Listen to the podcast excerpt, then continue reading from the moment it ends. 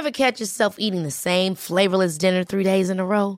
Dreaming of something better? Well, HelloFresh is your guilt-free dream come true, baby. It's me, Kiki Palmer.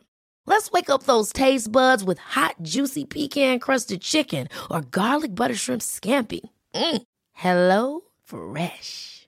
Stop dreaming of all the delicious possibilities and dig in at HelloFresh.com. Let's get this dinner party started.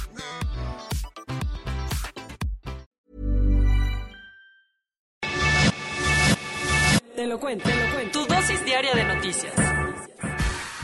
Hola, soy Pau Mendieta y aquí te va tu dosis diaria de noticias. Te lo cuenta, te lo cuento.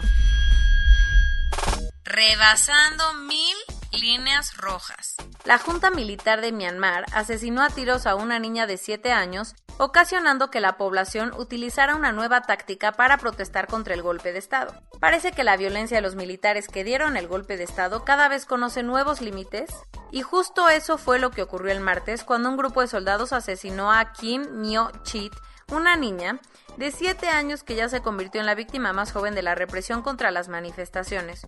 Todo ocurrió cuando el ejército realizó una redada en la casa de la pequeña, quien murió en los brazos de su padre tras ser alcanzada por una bala en la ciudad de Mandalay. La reacción de la gente como las manifestaciones masivas no han dado resultados, decidieron cambiar su estrategia y ayer las principales ciudades del país estuvieron prácticamente vacías.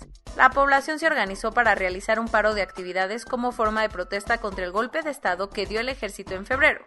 Desde aquel día ya se registran 275 personas muertas en las protestas, de las cuales la organización Save the Children asegura que 20 eran menores de edad. Escapadita para ver a los amigos. Luis Arce llegó a México para su primera visita oficial como presidente de Bolivia. En 2019, Lucho Arce también había pisado suelo mexicano, eh, pero en un contexto muy distinto. En aquella ocasión venía junto con Evo Morales buscando asilo político después del golpe de Estado que se dio en su país. Pero las cosas cambiaron y Luis Arce consiguió ganar la presidencia de su país en las pasadas elecciones de octubre. ¿Y qué onda con esta nueva visita? Todo se dio por invitación del presidente Andrés Manuel López Obrador, quien después de la visita del argentino Alberto Fernández se quedó con las ganas de seguir consolidando una alianza de líderes latinoamericanos de izquierda. Así que en su primer viaje al exterior como presidente, Luis Arce participó en la mañanera de AMLO en Palacio Nacional, en donde se fue con todo contra el gobierno de Yanine Áñez, la expresidenta que hoy está detenida por el golpe de Estado. La visita oficial concluirá hoy con un encuentro entre ambos presidentes en Campeche.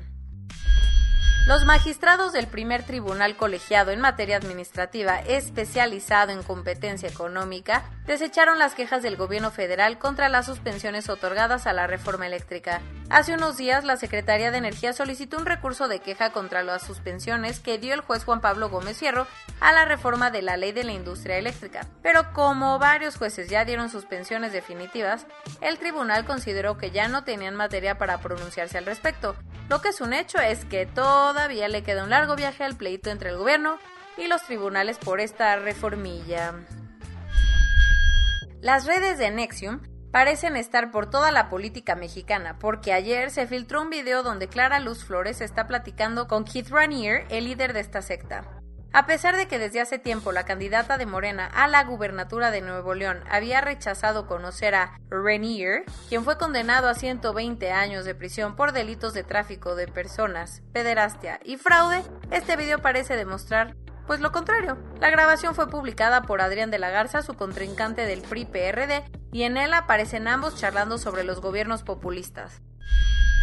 Argentina tomó una importante decisión de política exterior y se salió ayer del Grupo de Lima, esa alianza de países americanos que busca respaldar a la oposición venezolana para dar una salida pacífica a la crisis del país. El gobierno de Alberto Fernández dijo que las acciones de este grupo no han servido de nada, así que mejor dará un paso al costado. Aunque eso sí, se comprometió a impulsar un diálogo inclusivo entre la oposición y el gobierno de Nicolás Maduro, pero sin ponerse del lado de ninguno de los dos. Al considerarla la persona más calificada para el puesto, Joe Biden nombró a la vicepresidenta Kamala Harris como la máxima funcionaria de Washington encargada de manejar la crisis en la frontera con México. Como te hemos contado, el flujo de migrantes centroamericanos que están en México buscando entrar a Estados Unidos ha crecido de forma impresionante en los últimos meses, como era de esperarse. Así que para evitar que las cosas se salgan aún más de control, el presidente le encargó a su mano derecha que coordine todos los esfuerzos necesarios con los gobiernos de Guatemala, Honduras y El Salvador para resolver el problema. No solo en tu casa se están ajustando el cinturón para llegar al fin de mes. En el Vaticano también les está pegando fuerte la crisis provocada por la pandemia.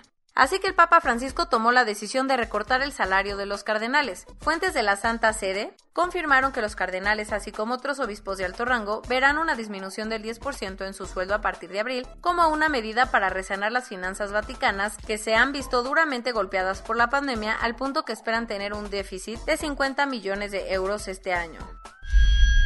Una subasta en Dubái rompió un impresionante récord Guinness al vender por 62 millones de dólares El viaje de la humanidad, la pintura sobre el lienzo más grande del mundo. La obra del artista Sacha Jafri se compone de 70 secciones enmarcadas que en total tienen una extensión de 1.595.076 metros cuadrados, lo equivalente a casi cuatro canchas de básquetbol. El comprador fue André Abdone, un francés radicado en Emiratos Árabes, y el dinero recaudado, que es casi el doble de lo que se esperaba, se irá a fundaciones que apoyan a los niños. Coronavirus global en el mundo. A nivel global ya hay más de 124 millones 682 mil casos y hasta ayer en la noche al menos 2 millones 742 mil personas habían muerto. En México, 2.208.755 personas nos hemos enfermado de COVID-19 y desafortunadamente 199.627 han muerto. Vamos a lo bueno. ¿Cuál será la cifra de hoy? Lo bueno es que hoy se pusieron 105.291 dosis. ¡Wow! Por lo que 6.119.298 personas ya han sido vacunadas. Y a este paso, nos vacunan bueno, no, igual antes del 2030. Seamos optimistas.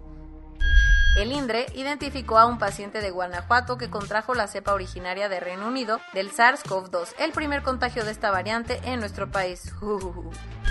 La Fiscalía General de la República informó que las personas que estaban detenidas en Campeche por intentar enviar a Honduras miles de vacunas falsas de Sputnik 5, que poca vuela, lograron evadir los controles del hotel y se dieron a la fuga el descubrimiento en Roma de un lote de 29 millones de vacunas de AstraZeneca que no habían sido reportadas a la Unión Europea abrió un nuevo frente entre Bruselas y la farmacéutica. Que siempre no. Con un este error es únicamente mío. Angela Merkel anuló el confinamiento estricto para Alemania en Semana Santa que había anunciado un día antes. China negó haber armado un acuerdo con Paraguay para enviarles vacunas a cambio de que le quiten su reconocimiento diplomático a Taiwán. Ok.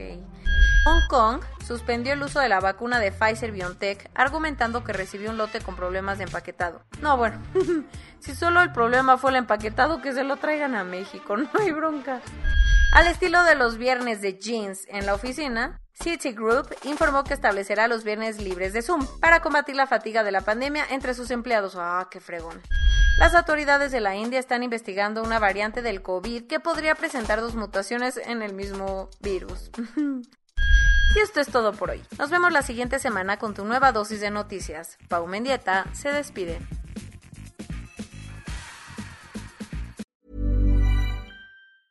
Ever catch yourself eating the same flavorless dinner three days in a row? Dreaming of something better? Well, HelloFresh is your guilt-free dream come true, baby. It's me, Kiki Palmer. Let's wake up those taste buds with hot, juicy pecan crusted chicken or garlic butter shrimp scampi. Mm.